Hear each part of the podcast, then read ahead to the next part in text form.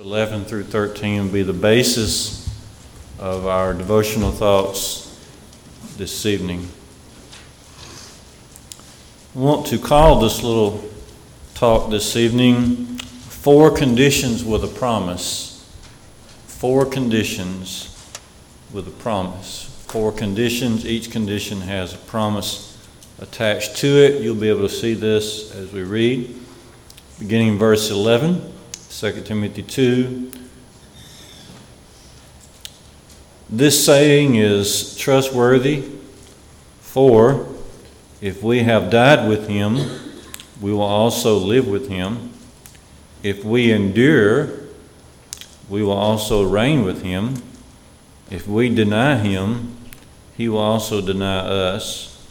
If we are faithless, then he remains faithful for he cannot deny himself.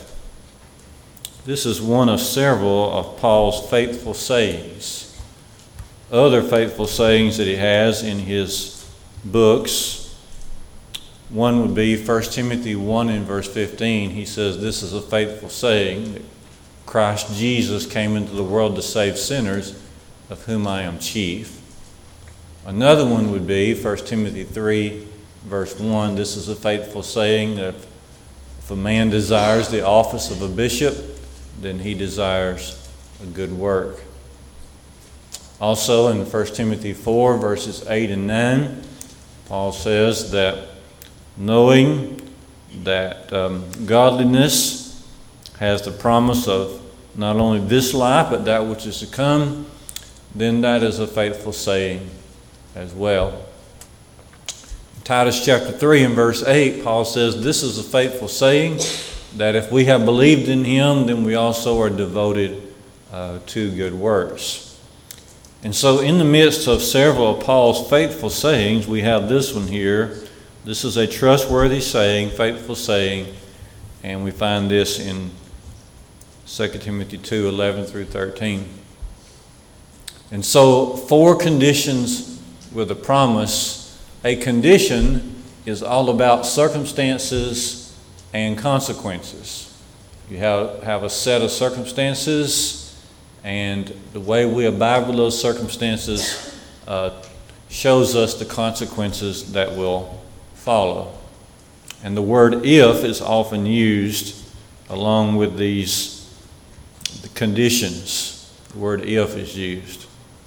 As children, we learn very fast the idea of consequences and conditions.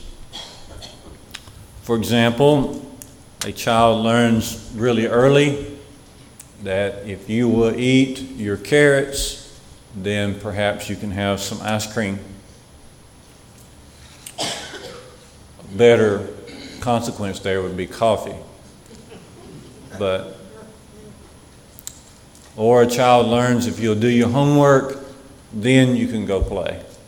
Or if you, if you will do your chores first, then perhaps you can watch a movie later. And we grow up with consequences and with conditions. We know that if we keep our cars maintained, most of the time that means that they will last longer. And not only do we learn that in life, but the gospel is full of, of these type of conditions. We'll just mention a few of these. In 1 Corinthians uh, 15, verses 1 and 2, Paul mentions that he's declared unto the Corinthians uh, the gospel which they received, wherein they stand, and um, by which they're being saved if they hold fast to the word that he preached. And so the gospel would, would save them and continue to save them if they hold fast to the word that he preached. Another of these conditional statements is found in Galatians 6 and verse 9, where Paul says, We do not need to be weary in well doing, well doing, for in due season we shall reap if we do not faint. If we do not faint. We see the condition uh, there in Colossians chapter 1, 22 and and 23, Paul says that Christ is anxious to present on Judgment Day, he's, he's anxious to present us as, as holy and blameless and without reproach if we continue in the faith and that we stay uh, with the gospel. In 1 John chapter 1 and verse 7, if we walk in the light as he is in the light, we have fellowship with one another, and the blood of his Son cleanses us. In 1 John 1 and verse 9, if we confess our sins, he is faithful and just to forgive us of our sins and to cleanse us from all unrighteousness. And so we see several of these conditions in the gospel, and we have our statements right here in 2 Timothy uh, 2. So, four conditions with a promise. Notice it for yourself. We'll just read through the text. Condition number one is found in verse 11. If we have died with him, we shall also live with him. So, condition number one has to do with a death. A death. If we have died with him. This refers to the, to the conversion process, the process of one first coming to Jesus for forgiveness of sins. When one repents, turns from his sin, he dies to the love and practice of sin. Okay? He dies to the love and practice of sin.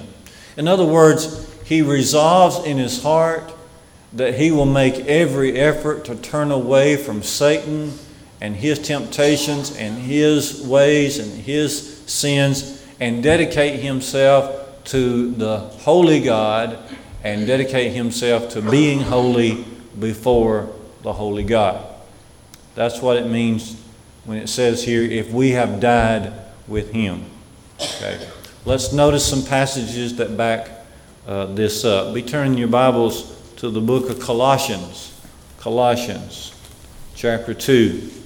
Colossians 2. And notice with me uh, verse number 20. Verse number 20 of Colossians uh, chapter 2.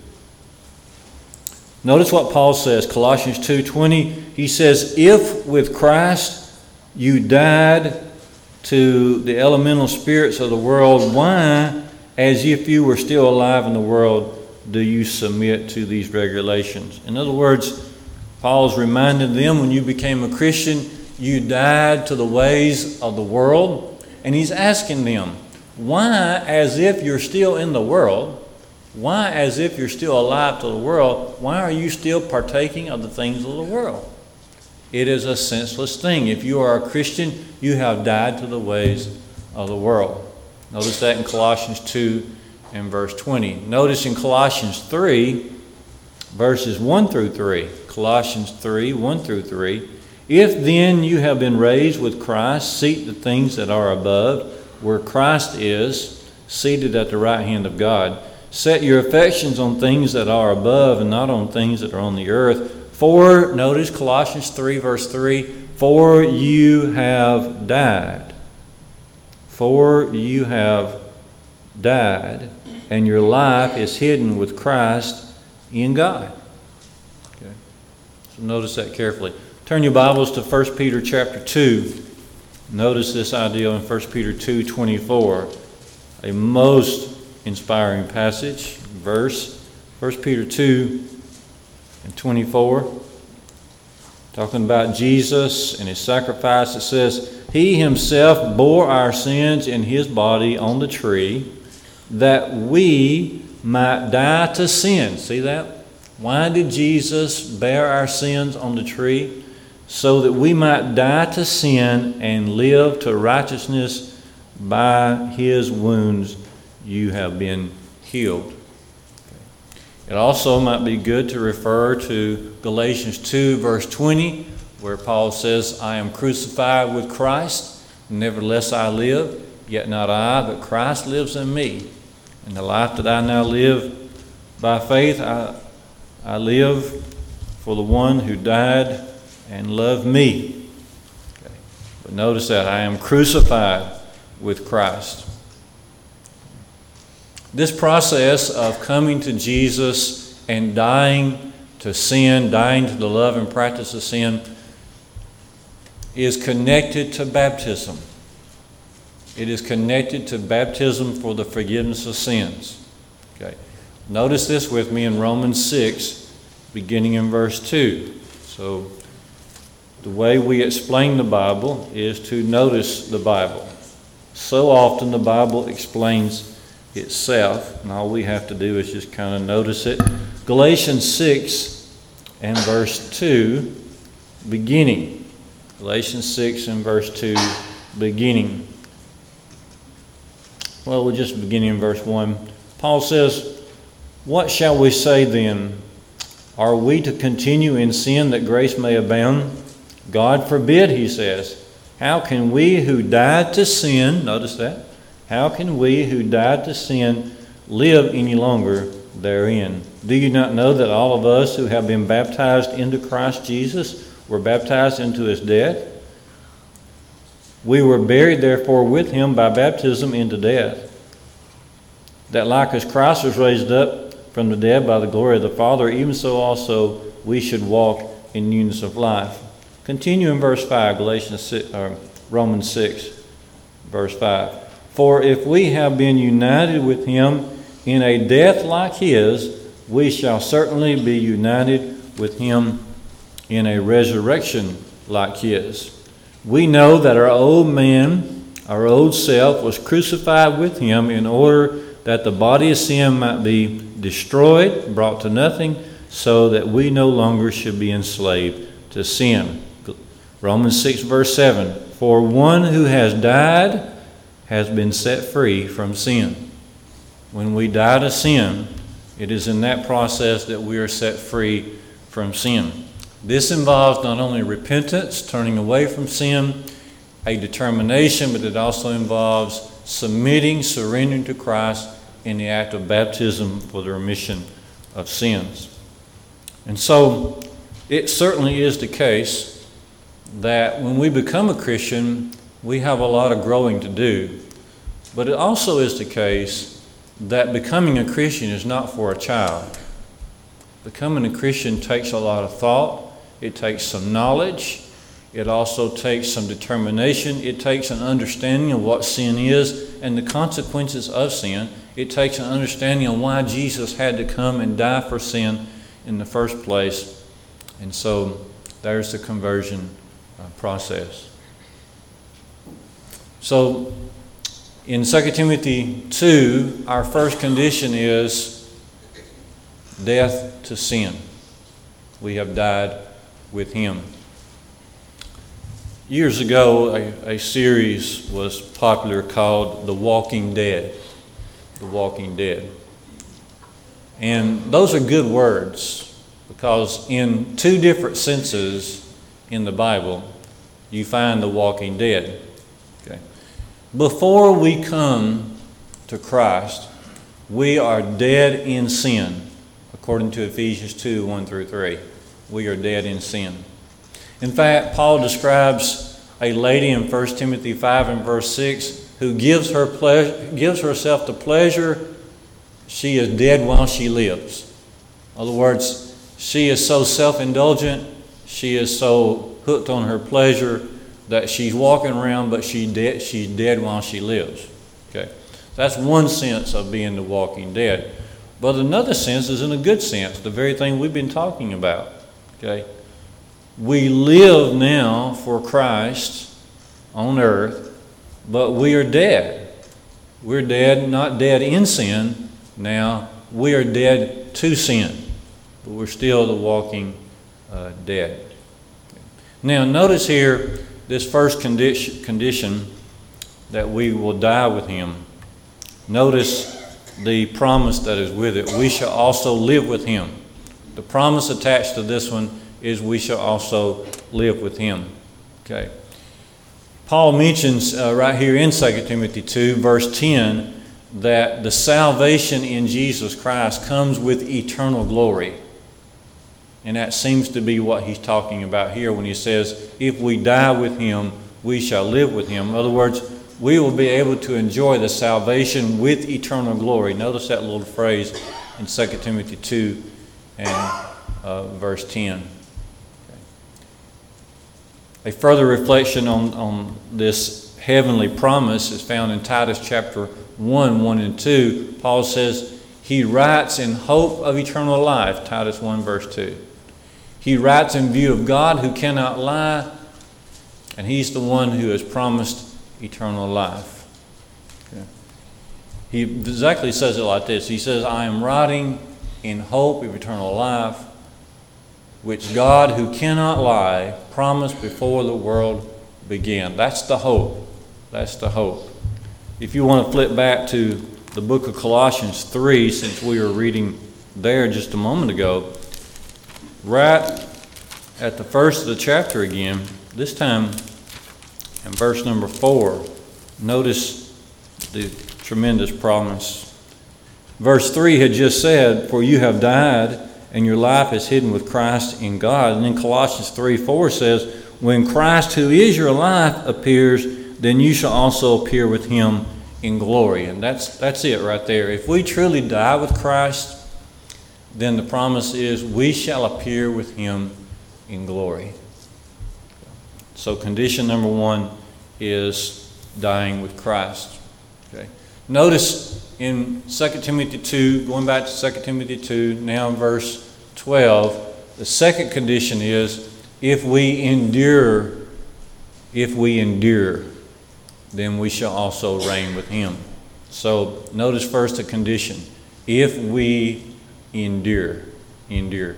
The idea of enduring is to bear up, to hold out, and to keep going to bear up, to hold out, and to keep going. When I was reading this earlier, I thought about the times when I would watch my dad and my uncle and other friends that would come, whenever they would uh, re roof a house and have the shingles, they would just do it together. Um, and I was so impressed that they could get a pile of shingles and put it on their shoulders and then up the ladder they would go. And then they would be up there early in the morning on top of the roof and they would hold out.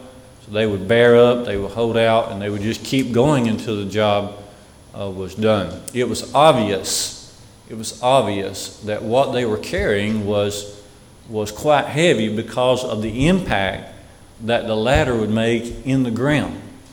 And I remember as a little boy watching the weight of their body and the weight of those shingles on top of them uh, be placed upon the ladder, and the ladder would move in such a way that you could tell that there was quite a bit of weight that they were bearing.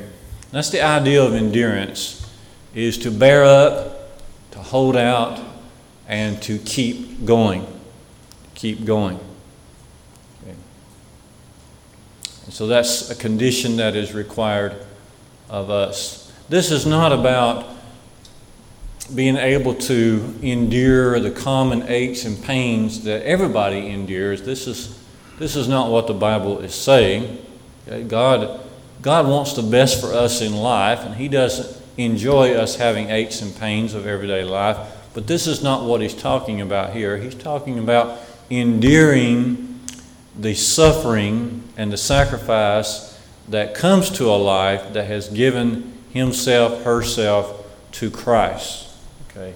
Has more to do with what Paul says in Philippians 3 uh, 10 and 11. He says, I want to know Christ and, and the power of his resurrection and the fellowship of his sufferings.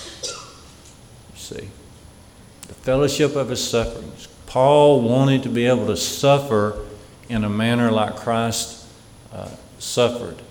Acts 5:41 we remember Peter and John after they were, be, were beaten by the officials they went forth rejoicing that they had been counted worthy to suffer uh, for the name of uh, Jesus. That's more what is being talked about here when he says, if we endure, we endure, we shall also uh, reign with him.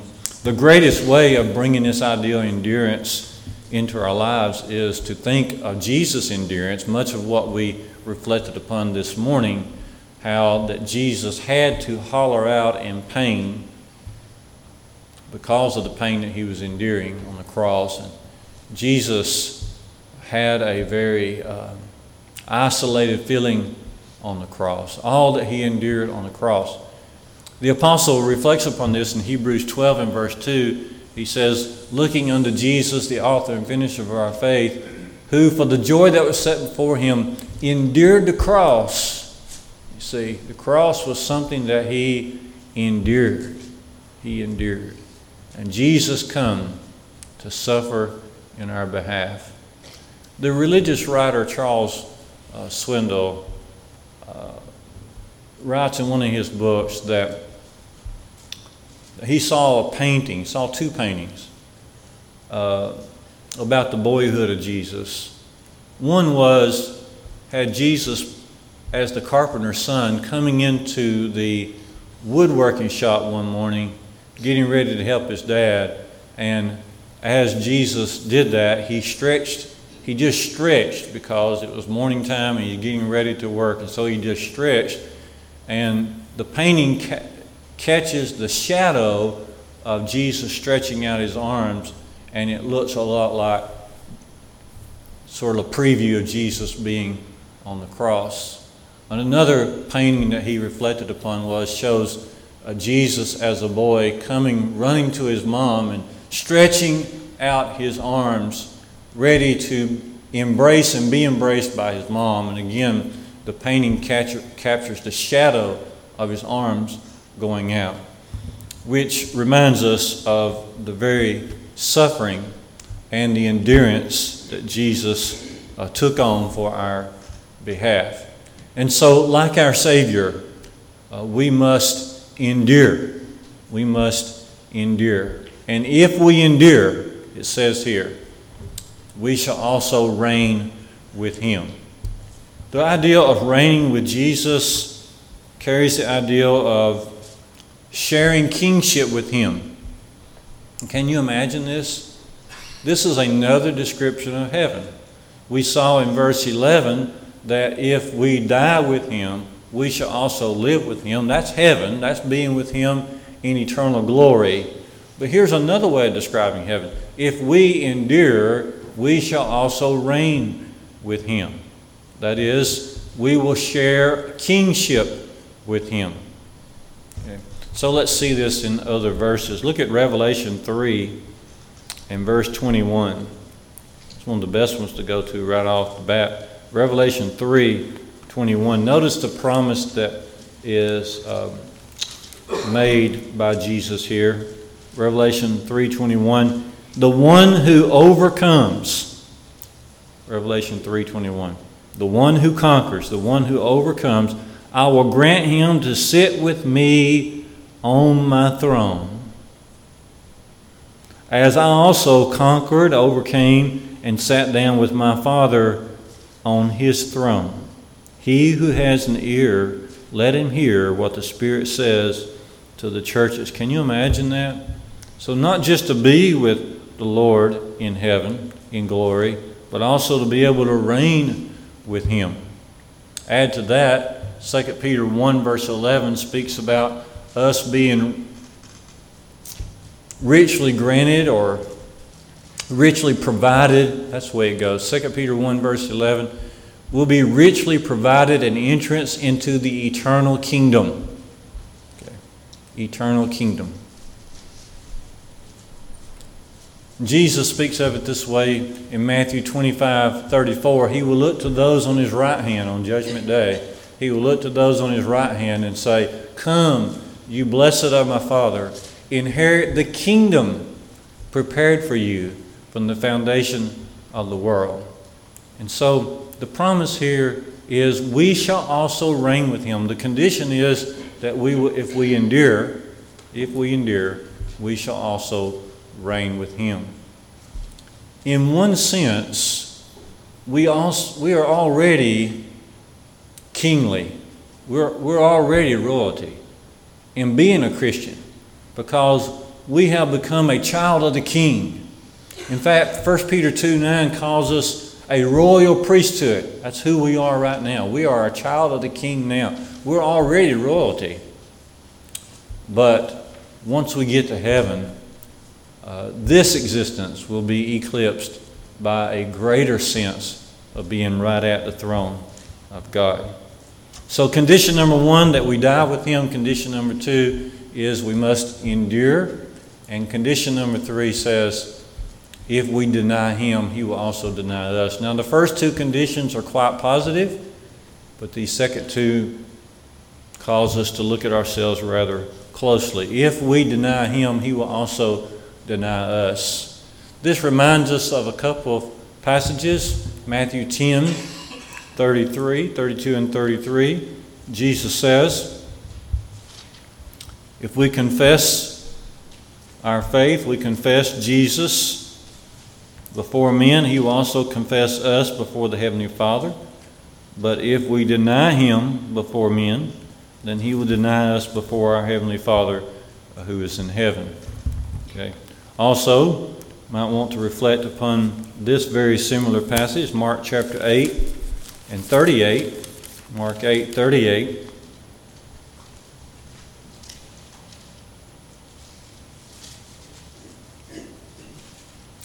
Jesus says, For whoever is ashamed of me and my words in this adulterous and sinful generation, of him will the Son of Man also be ashamed when he comes in the glory of his Father with the holy angels. So if we deny him, he will also deny us. How is it that we might be guilty of denying the Father? Well, we can deny the Father by the way we live. Okay. If we don't live out our faith, then we end up denying the Father.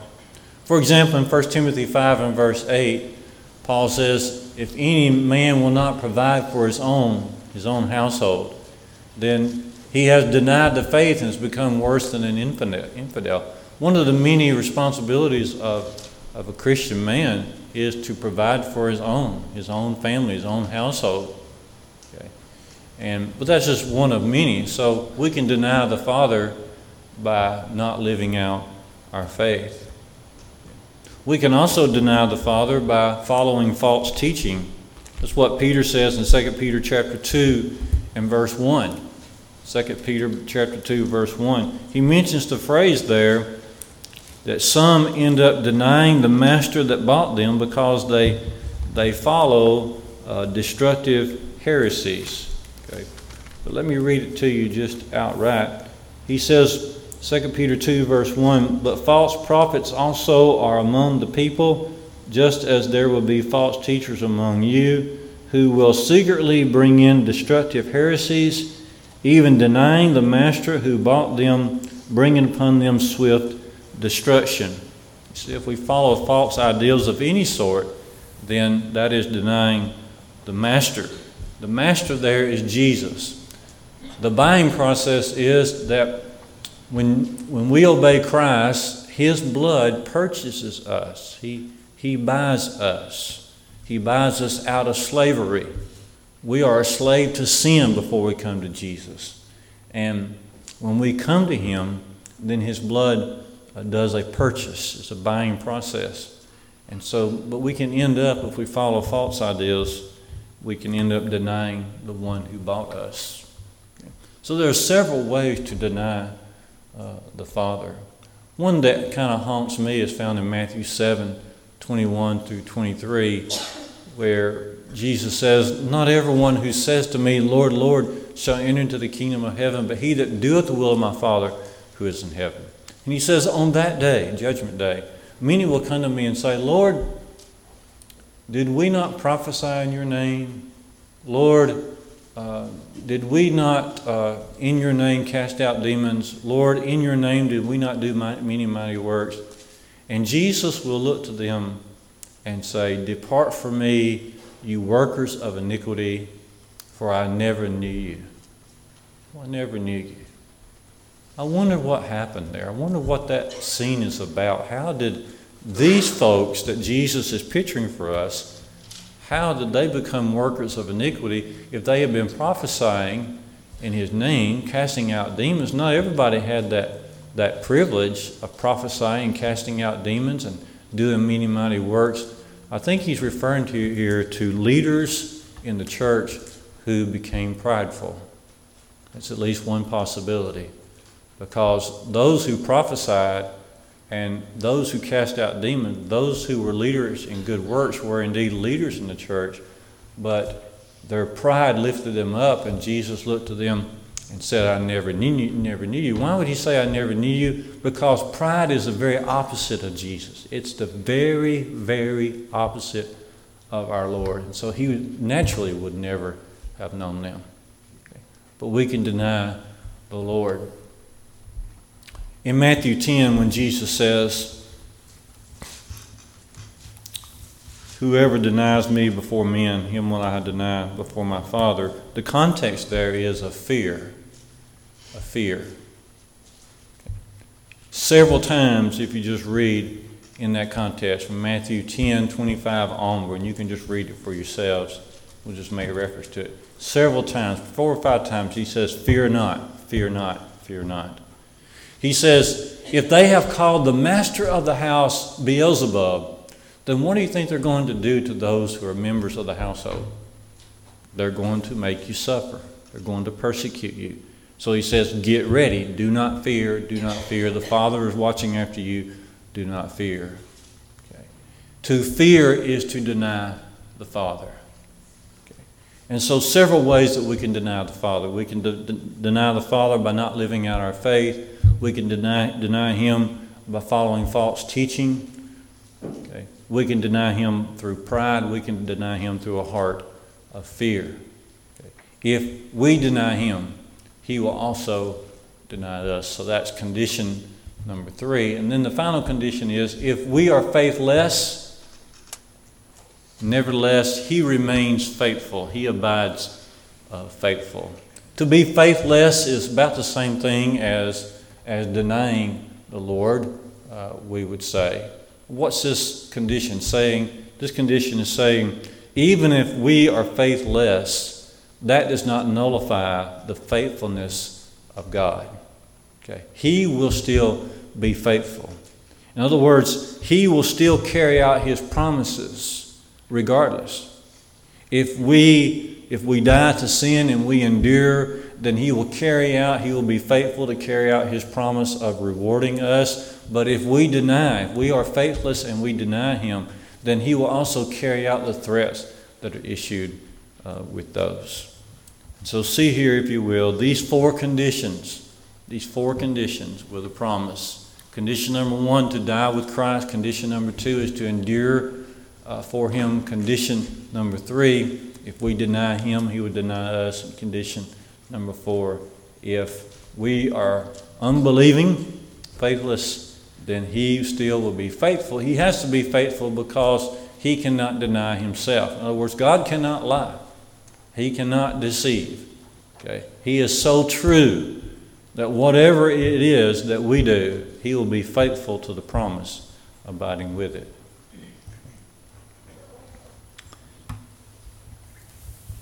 One thing that come to my mind when I thought about faithlessness I thought about Thomas again, John 20, 27.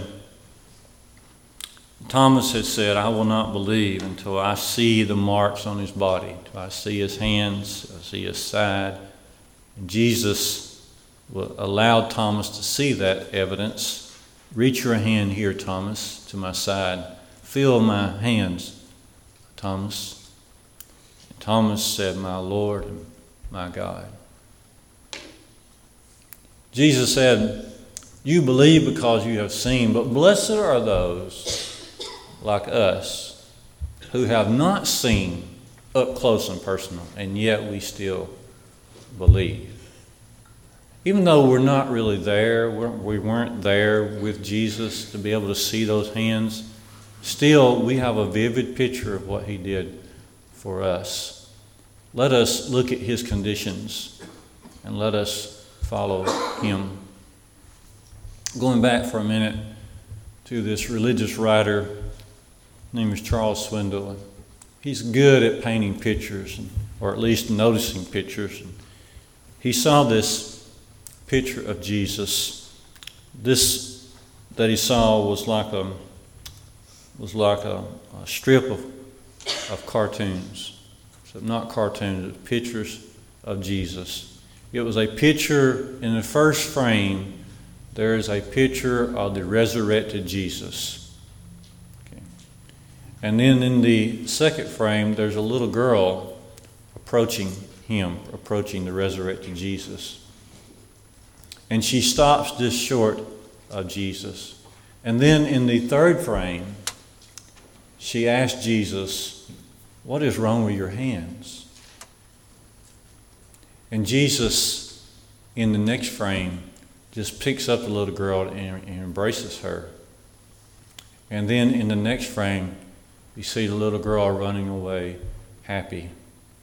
And then the final frame has Jesus saying, Maybe one day she will understand.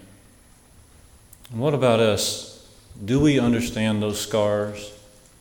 Do we understand the faith that is needed to follow the Savior, the lowly Nazarene? I hope that we understand. And I hope personally I can come to understand what those hands of Jesus really mean to the world today. We invite you to the Lord Jesus this evening. We have mentioned several things, but very basically, we must die to Christ, endure with Him, never deny Him, and stay faithful. Is it possible for a person, once they come to Jesus, to lose their soul? We have seen this, that it is possible. But these are words from the Apostle Paul to Timothy to encourage us. If you need to come home to the Lord this evening, please make that known as we stand together and as we sing. Brother Ben.